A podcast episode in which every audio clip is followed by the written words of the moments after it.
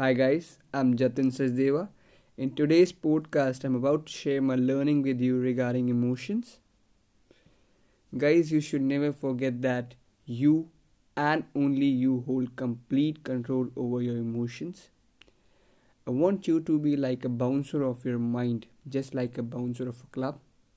Don't let in any thoughts, words, sentences, ideas, vision that disturbs you, annoy you, or makes you angry. Say clear no to them at all, like a bouncer does.